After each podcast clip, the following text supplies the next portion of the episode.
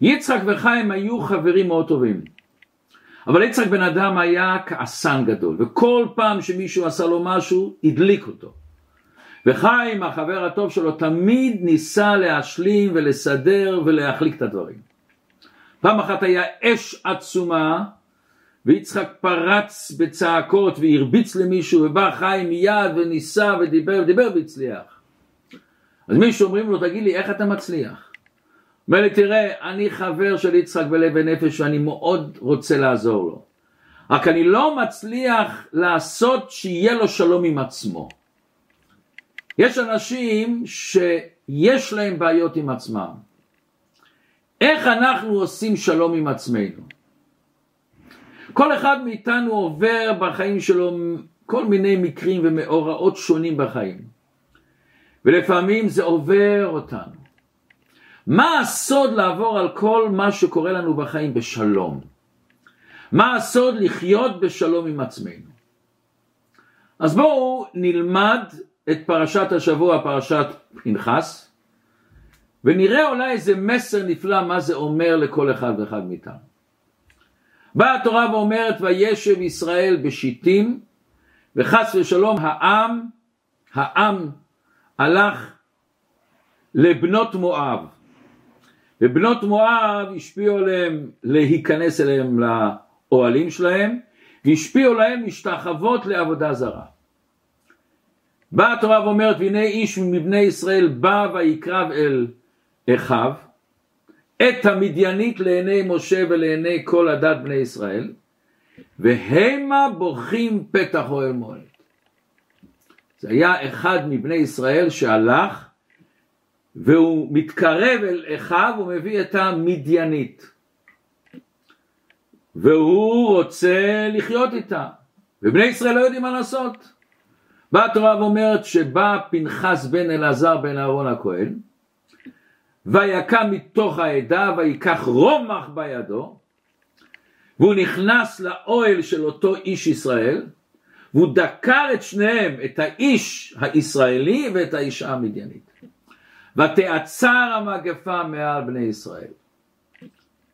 ואז השם אומר למשה, פנחס בן אלעזר בן אהרון הכהן, השיב את חמתי מעל בני ישראל.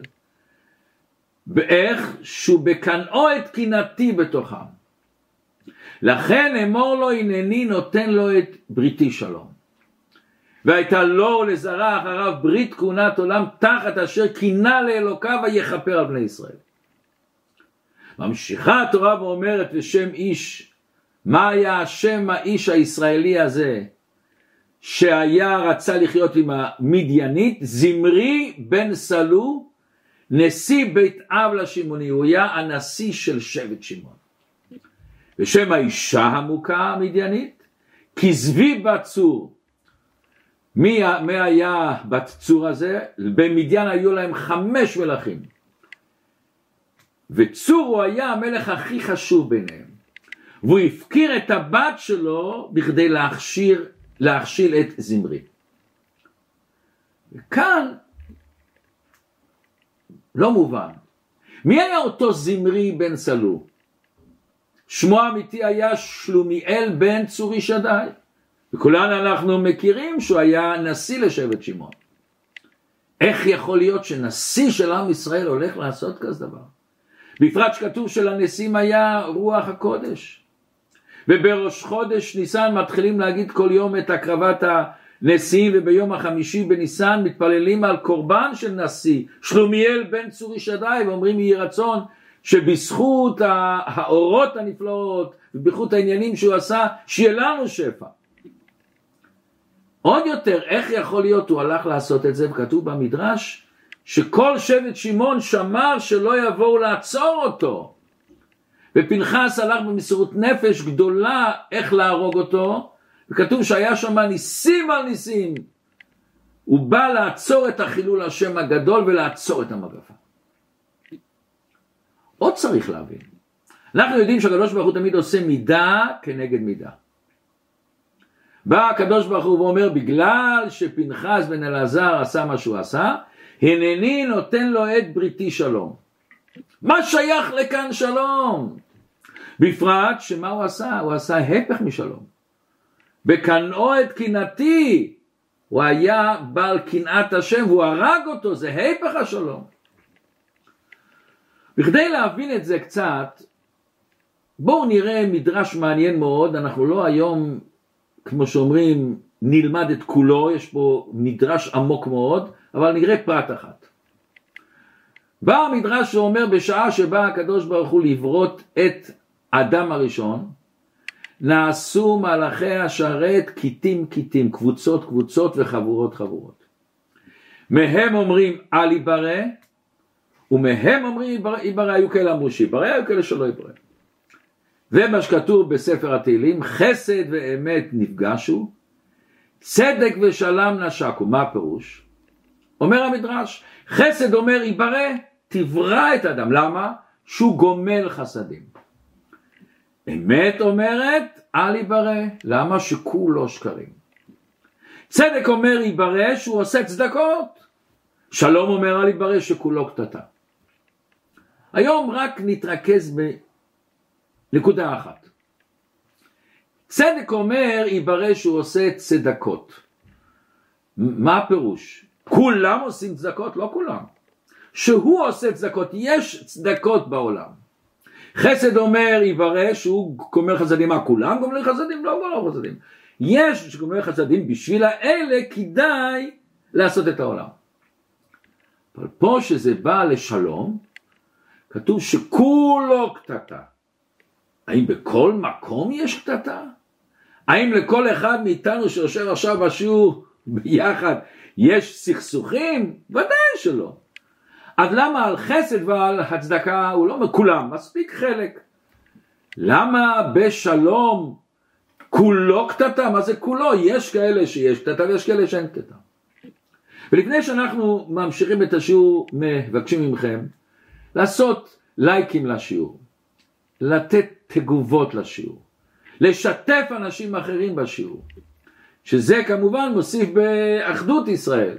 וזה גורם ששיעורי תורה מתפרסמים יותר. אז מה, מה בעצם הביאור הזה שכולו קטטה? השם ברא את העולם.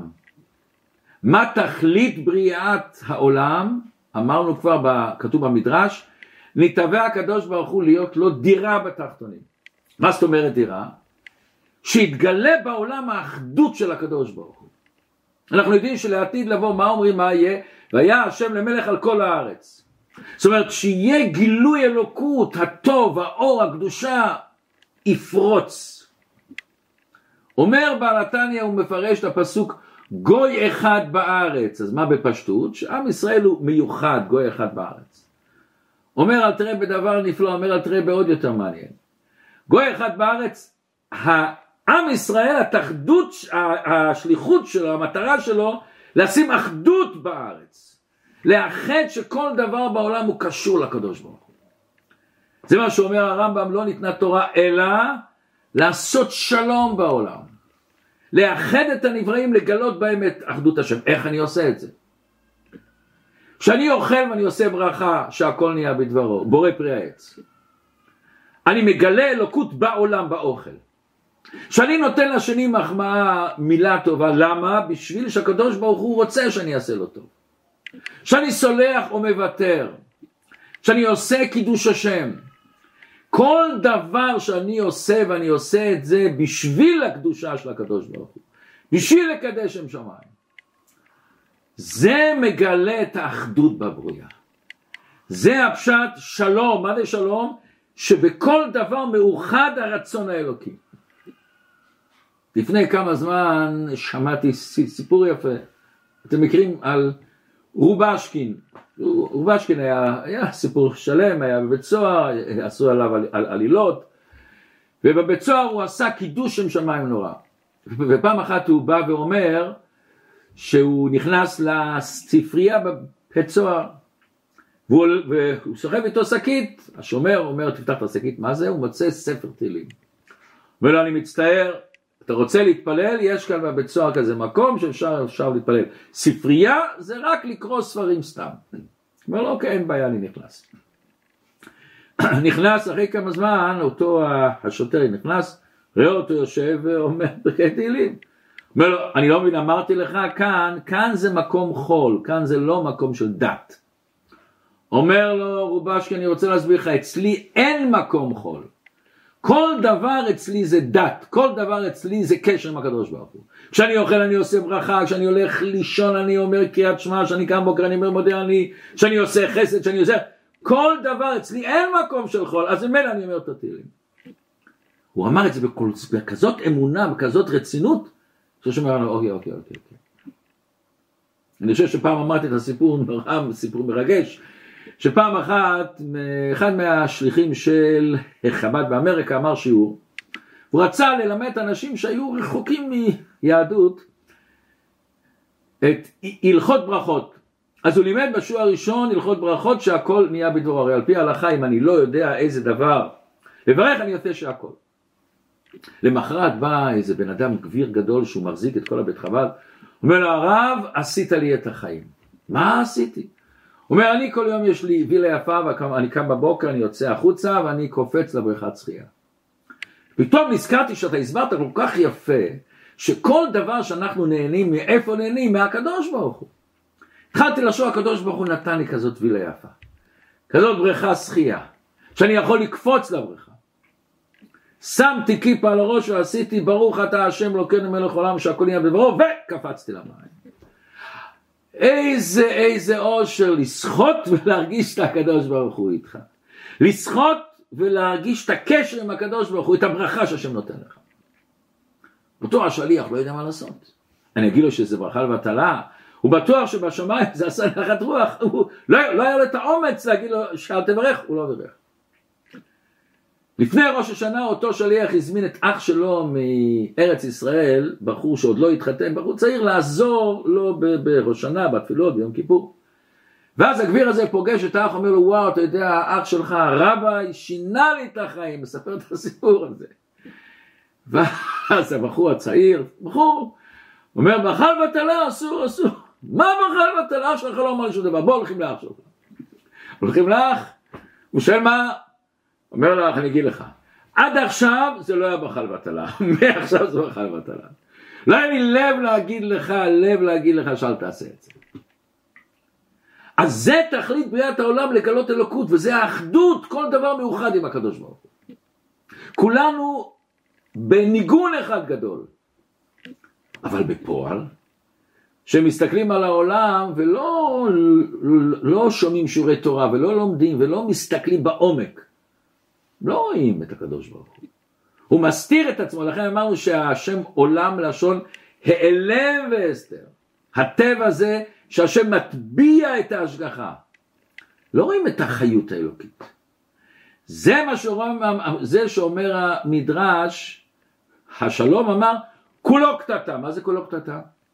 בעולם שאני מסתכל בלי תורה ומצוות, בלי הבנה, בלי עומק, כל אחד זה אגו של עצמו. כל אחד לא רואה שהוא חלק מאחדות, מפאזל גדול. כל אחד לא מרגיש את השיר חדש להשם, שיר מורכב מהמון פרטים שיוצרים מציאות חדשה. כל אחד הוא מרגיש אני דו, אני רע, אני זה ואני זה. איך, איך שכתוב, שוב, שובי שובי השולמית. אומר הקדוש ברוך הוא לעם ישראל, תחזרו אליי. אומר המדרש, למה עם ישראל נקראים שולמית? אומר המדרש, שעם ישראל עושה שלום ביני לבין עולמי. בלי זה הייתי מחריב את העולם. למה?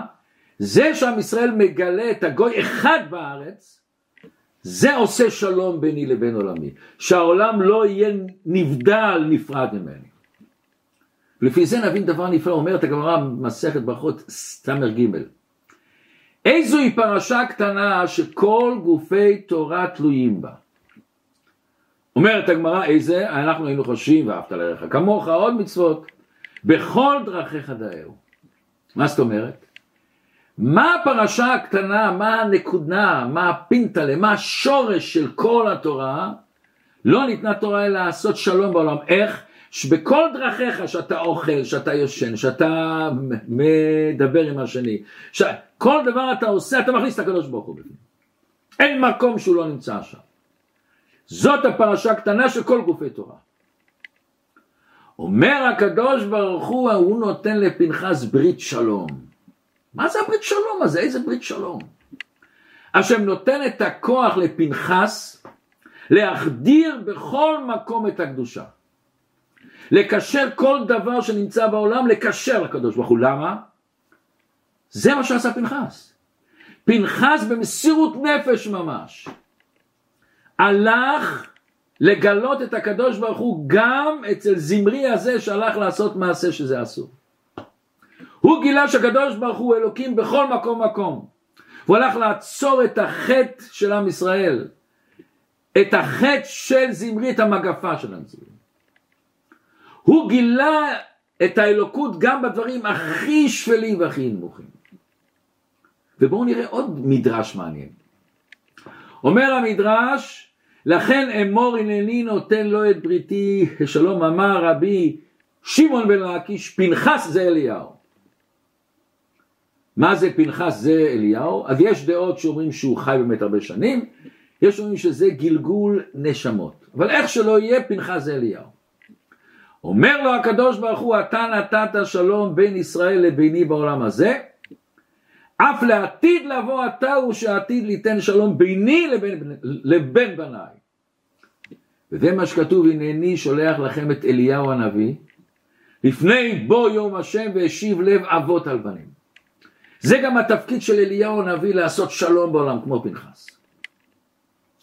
וכבר דיברנו מה שאומר הבעל שם טוב שבכל אחד ואחד מאיתנו יש את הניצוץ של אליהו הנביא. ואנחנו צריכים לגלות את הנביא. מה זה? לעשות שלום בעולם. לדעת שלכל אחד יש את השליחות שלו, את האתגרים שלו, את הניסיונות שלו. כל אחד יש את הבירור שהוא צריך לברר בעולם. וגם אם אני לפעמים לא קולט ולא מבין, ואני לא חי בשלום עם עצמי, למה, למה, למה, למה? את הלמה הזה אני אחליף ל... מה המטרה שלי? מה השם רוצה במצב שיש לי הזה והזה? בואו נשמע סיפור מעניין, מעניין של מיינס פרידמן. הוא רב שהולך מהרצאות, מהרצאה להרצאה, אח של אברהם פריד.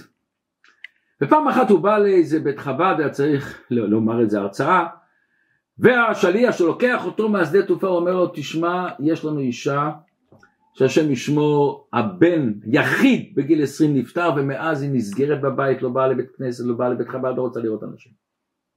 אולי אתה יכול לעזור בבקשה אני אנסה. הוא בא אליה ונכנס הוא שואל אותה שאלה.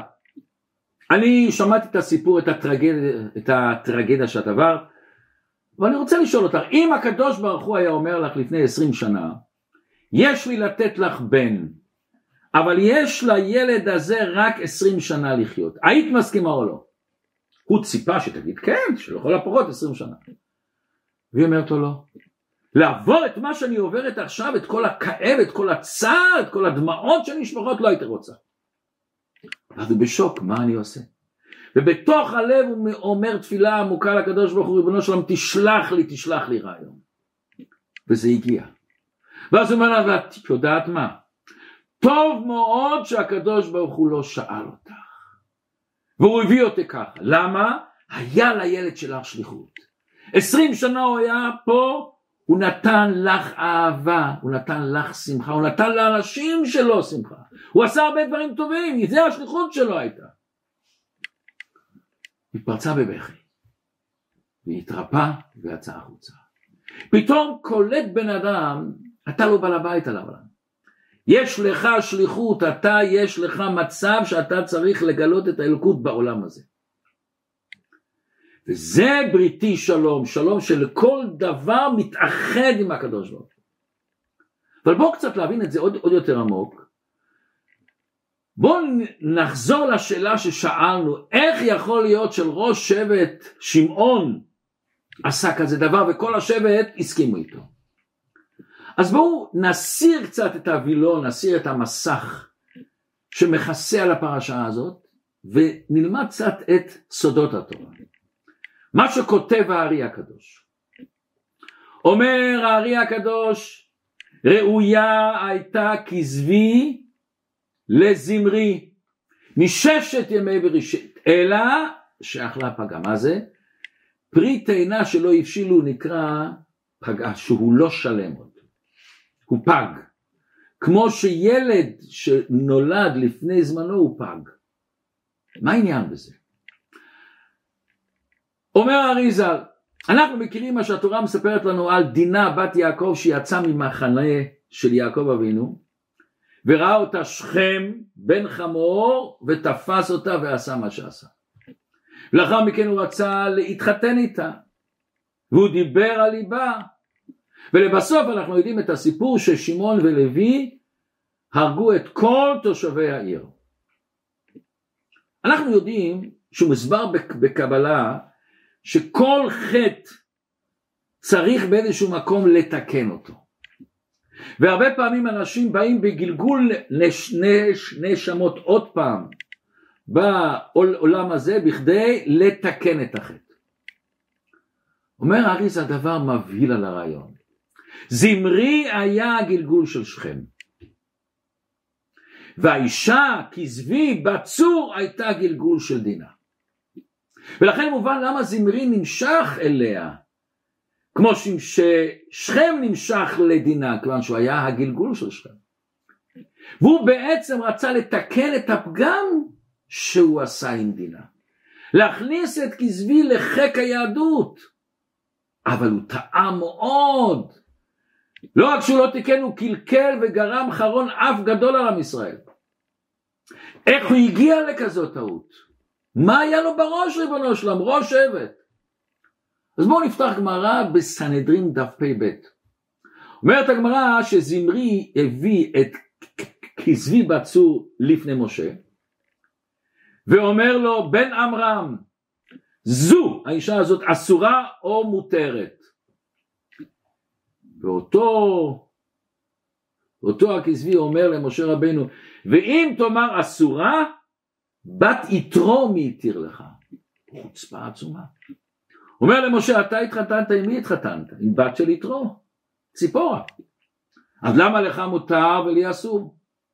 מה, מה, מה כאן מה הוא רצה איזה מסר סתם לך מותר ולי אסור למה? יש בזה הרבה דברים עמוקים. מה ההשוואה בין שני הדברים האלה? ציפורה אשת משה התחתנה בגלל שהשם אמר, השם סיבב את זה. מה, מה הקשר בזה? בואו נראה כמו שהתחלנו את הסוד שבדברים. בואו נראה מה שמוסבר בספרי הקבלה, מה העניין הזה שמשה התחתן עם ציפורה. ולמה זה בדיוק יצא לפני שהוא הלך לגאול את עם ישראל. אנחנו מכירים שהריב הראשון בעולם והרצח הראשון היה בין הבל וקין. קין היה הבכור, הבל השני והוא הרג אותו. בא מדרש אומר היה ביניהם שלושה סכסוכים, אנחנו נראה היום אחד. שקין נולד, כתוב שעם קין נולדה תאומה אחת. שהבל נולד, נולדו איתו שתי תאומות. הבל אומר מכיוון שאיתי נולדו שתי תאומות אני מתחתן עם שני התאומות. לפני מתן תורה היה מותר להתחתן עם האחות. ולא רק זה, זה שהוא, שהיא, שהם נולדו איתי אני מתחתן. קין אמר לו לא לא אני הבכור. בכור מקבל פי שתיים. אז את הבת הנוספת אני צריך לקבל. התחילה מחלוקת, התחיל הסכסוך ואז קין הרג את הבל. מוסבר בספרי קבלה, משה רבנו היה גלגול של הבל. יתרו היה גלגול של החלק הטוב שבקין. ולכן תראו דבר מעניין, אחד מהשמות של יתרו היה חבר הקיני על שם קין, על שם קין. לכן קודם שמשה רבנו הולך לגאול את עם ישראל, הוא צריך לתקן את החטא של קין. הוא צריך שיתרו שהוא היה הגלגול של קין, יחזיר לו את הבת התאומה שלקח ממנו, וזה ציפורה. עכשיו נבין נפלא. זמרי בא למשה רבנו, אומר משה רבנו, אתה לקחת את ציפורה המדיינית, למה? היא הייתה מגיעה לך מהגלגול הקודם, רצית לתקן את החטא של קין. גם אני רוצה לתקן את החטא שלי.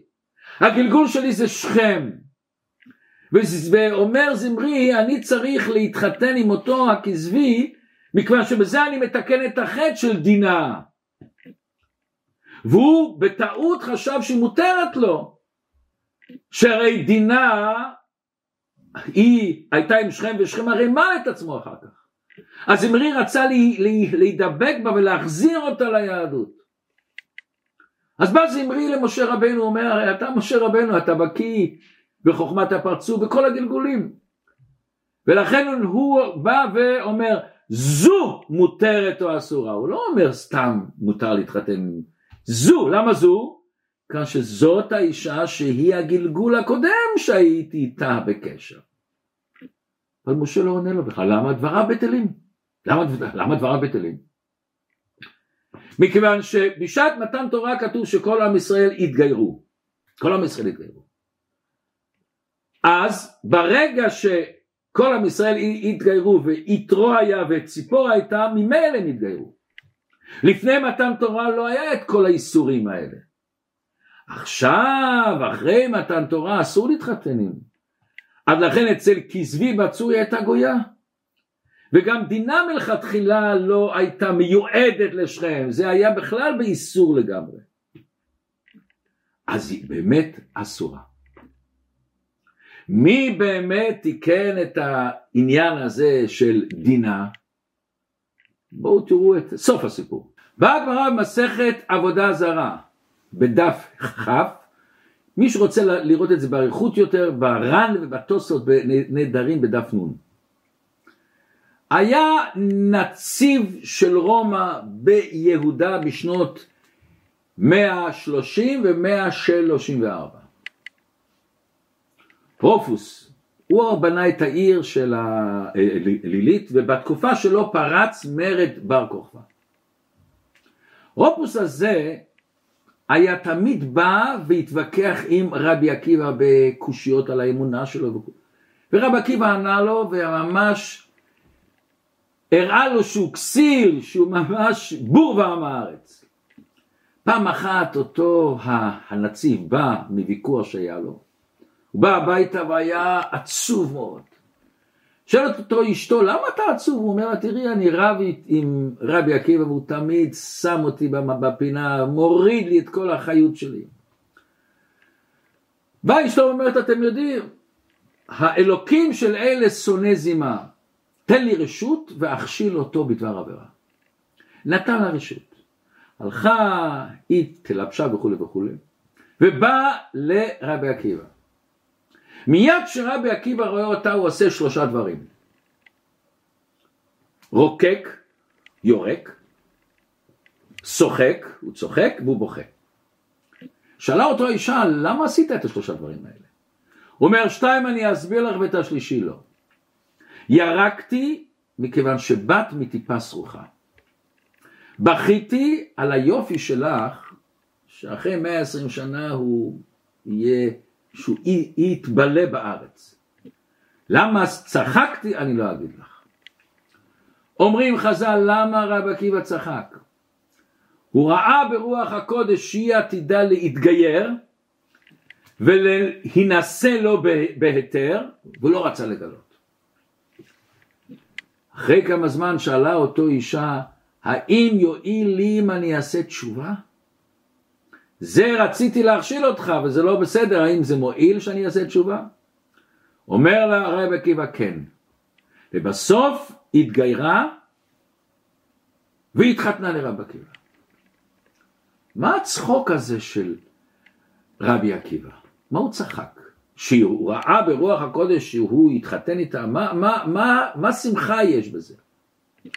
ובכלל איך אותו עלה על דעתה של אותו אישה לבוא לפתות את רבי עקיבא, היא חשבה שהיא תפתה את רבי עקיבא, והוא כבר היה זקן, באותו זמן הוא היה נדמה לי בן 80 שנה, אז איך, מה פתאום היא הולכת ואומרת אני הולכת לפתות אותו, להשפיע עליו? מה, מה יש לה את הקשר איתו בכלל? איך זה מתאחד ביניהם בכלל? זה שהוא ירק, אומר המאור ושמש, דבר נפלא, היה לו איזה רגש, ואיך הוא שלט על הרגש הזה ברגע שהוא ירק. ברגע שהוא תפס שזה טיפה סרוחה שאין בזה שום ערך, בזה הוא הצליח להתגבר, להתגבר על אותו רגש שלילי שהיה לו. זה מוסבר. אותו האישה היא גלגול של כזבי בצור. וזמרי בן סלום מתגלגל ברבי עקיבא. אותו שכם מתגלגל ברבי עקיבא. והשם שולח את האישה הזאת שפיתתה את זמרי בגלגול הקודם כדי לתקן את החטא. בכדי לתקן את החטא של דינה ושל אותו, אותו הזמרי. והפעם רבי עקיבא צחק והוא עמד בניסיון הזה. הוא עמד בניסיון ובזה פתאום אתה, אנחנו מבינים שבן אדם עומד בניסיון איך שהמעשה שלו פועל למעלה למעלה בשלשלת עמוקה עמוקה עמוקה עמוקה עמוקה. דורות שלמים נהיים מתוקנים. אומרת הגמרא במסכת ברכות דף ס"א בשעה שהוציאו את רבי עקיבא להריגה זמן קריאת שמע היה והיו סורקים את בשרו במסרקות של ברזל והיה קורא קריאת שמע ומקבל עליו עול מלכות שמיים. אמרו לו תלמידיו רבנו עד כאן? אמר להם כל ימיי הייתי מצטער על פסוק זה בכל נפשך אפילו נוטל את נשמתך. אמרתי מתי יבוא לידי ואקיימנו עכשיו שבא לידי לא אקיימנו והיה מעריך באחד עד שיצא נשמתו באחד אומרת הגמרא יצתה בת קול ואמרה אשריך רבי עקיבא שיצ... שיצאה נשמתך באחד. היא התייצאה בת קול ואמרה אשריך רבי עקיבא שאתה מזומן לחיי עולם הבא. מה הביאו פה? למה רבי עקיבא התאבל למות על קידוש השם? אנחנו יודעים שקידוש השם זה תיקון של חילול השם. רבי עקיבא היה גלגול של זמרי בן סלו, אותו זמרי שבגימטריה עם האותיות זה 406. עקיבא בן יוסף זה בדיוק 406. רבי עקיבא רצה לתקן, לתקן את הגלגול הזה. וזה מה שהבת קול אומרת, אשריך רבי עקיבא שאתה מזומן לחיי עולם הבא, לא רק לרבי עקיבא עצמו. אתה מתקן את כל הגלגולים, אתה מתקן אותם. יש קונה עולמו בשעה אחת ראשי תיבות עקיבא. הוא תיקן, הוא תיקן. לפעמים אנחנו עומדים בניסיון קטן קטן או גדול גדול גדול ואנחנו לא מבינים איזה מערכת עומדת מאחורינו. איזה סיפור עומד מאחורינו. איך שאנחנו עושים את המכה בפטיש, את, ה, את הנקודה האחרונה שגומרת את כל הציור. את הקנץ' הקטן בניגון שנותן את הטעם בכל הניגון. עכשיו נבין מה שאומרת התורה שפנחס בקנאו את קנאתי. זה לא קנאה באדם מסוים. אנחנו יודעים שקנאה אני מקנא למה יש לו ולי אין. זה קנאה לדבר מסוים. אדם שכואב לו שיש לו איזה קשר עם בן אדם השני והשני עוזב אותו כואב לו. למה? זה כואב לו שהשני סובל, שיש לו צרה, שיש לו בעיה. אומרת התורה, וכינה את אשתו, אם הוא ראה חס שלום ש... וכולי וכולי וכולי, כואב לו בגלל שזה נפגם, שה... שהקשר נפגם. פנחס כאב לו המעשה של זמרי, למה? בגלל האהבה שלו לקדוש ברוך הוא. בגלל הקשר שלו לקדוש ברוך הוא, פתאום הוא רואה את החילול השם הנורא והיום. זה בא מתוך אהבה, זה לא קינה של שנאה, שנאה זה ריחוק. פה הקינה, למה, למה זה קורה? כואב, אבל הוא לא רוצה שזה יקרה. הוא הרגיש שזמרי פוגע באחדות של עם ישראל, בשלום שהשם רוצה בעולם. הוא רוצה שכל דבר יהיה מלא בהרגשת השם ופתאום חילול עצום כזה. ועוד יותר מזה, גם כאב לו הטעות של כזבי. אותו כזבי, אותו יהודי, איכשהו חס שלום מתנתק מהקדוש ברוך הוא. בואו נראה אורח חיים מהקדוש מה שהוא אומר. הוא אומר ברגע שפנחס הלך ודקר את כזבי, הוא רצה שהוא יחזור בתשובה. ורגע אחד לפני שהוא דקר, שכזבי ראה את פנחס, הוא חזר בתשובה. ממש לפני מותו. הוא אומר אור, אור החיים הקדוש, לכן זה מדויק. בהתחלת הפרשה התורה לא אומרת את השם שלו, רק אומרת והנה איש מבני ישראל בא. איש לא כתוב מה. אחרי שהוא מת, ושם איש ישראל המכה אשר היכה את המדיינית, זמרי בן סלו, נשיא בית אב לשמעוני. אומר אור החיים, למה לפני זה לא כתוב השם ועכשיו כתוב השם? מכיוון שלפני זה לא היה לו שם. הוא התנתק. אבל אחרי שהוא עשה את התשובה רגע אחד לפני שהוא נהרג, אז השם שלו כתוב. ולכן שכתוב אשר הוכה את המדיינית, רק אימה הוא הוכה, אבל לא בנפש שלו. במהות שלו הוא לא נפגע. הוא אומר התפארת שלמה מוסיף זה מה שכתוב והייתה לו ולזרוע אחריו ברית כהונת עולם תחת אשר כינה לאלוקיו ויכפר על בני ישראל, מה זה כפר? הוא כיפר על הנשמה של זמרי. וזה ההוראה הנפלאה שיש לכל אחד מאיתנו. לכל אחד יש מאיתנו שליחות. אין פרצוש, פרצופיהם שווים ואין דעותיהם שווים. כל אחד יש את הייחודיות מסוימת. ולכן כל אחד צריך לעשות שלום עם עצמו. שלום אם יש לי איזה בירורים מסוימים, אם שמים אותי לפעמים במצבים מסוימים, זה בשביל השלום שאני צריך ליצור. זה בשביל התיקון שאני צריך ליצור. כמו שאנחנו מכירים סוף של המשניות אמר רבי שמעון אין כלי מחזיק ברכה אלא שלום. השם עוז לעמו ייתן, השם יברך את עמו בשלום, שנזכה בקרוב ממש להשלים עם עצמנו. לגדול מה, מהמציאות שלנו, ואז נזכה בקרוב ממש שיהיה אך טוב החסד לכל עם ישראל ולכל העולם כולו, וישרה השלום בכל העולם.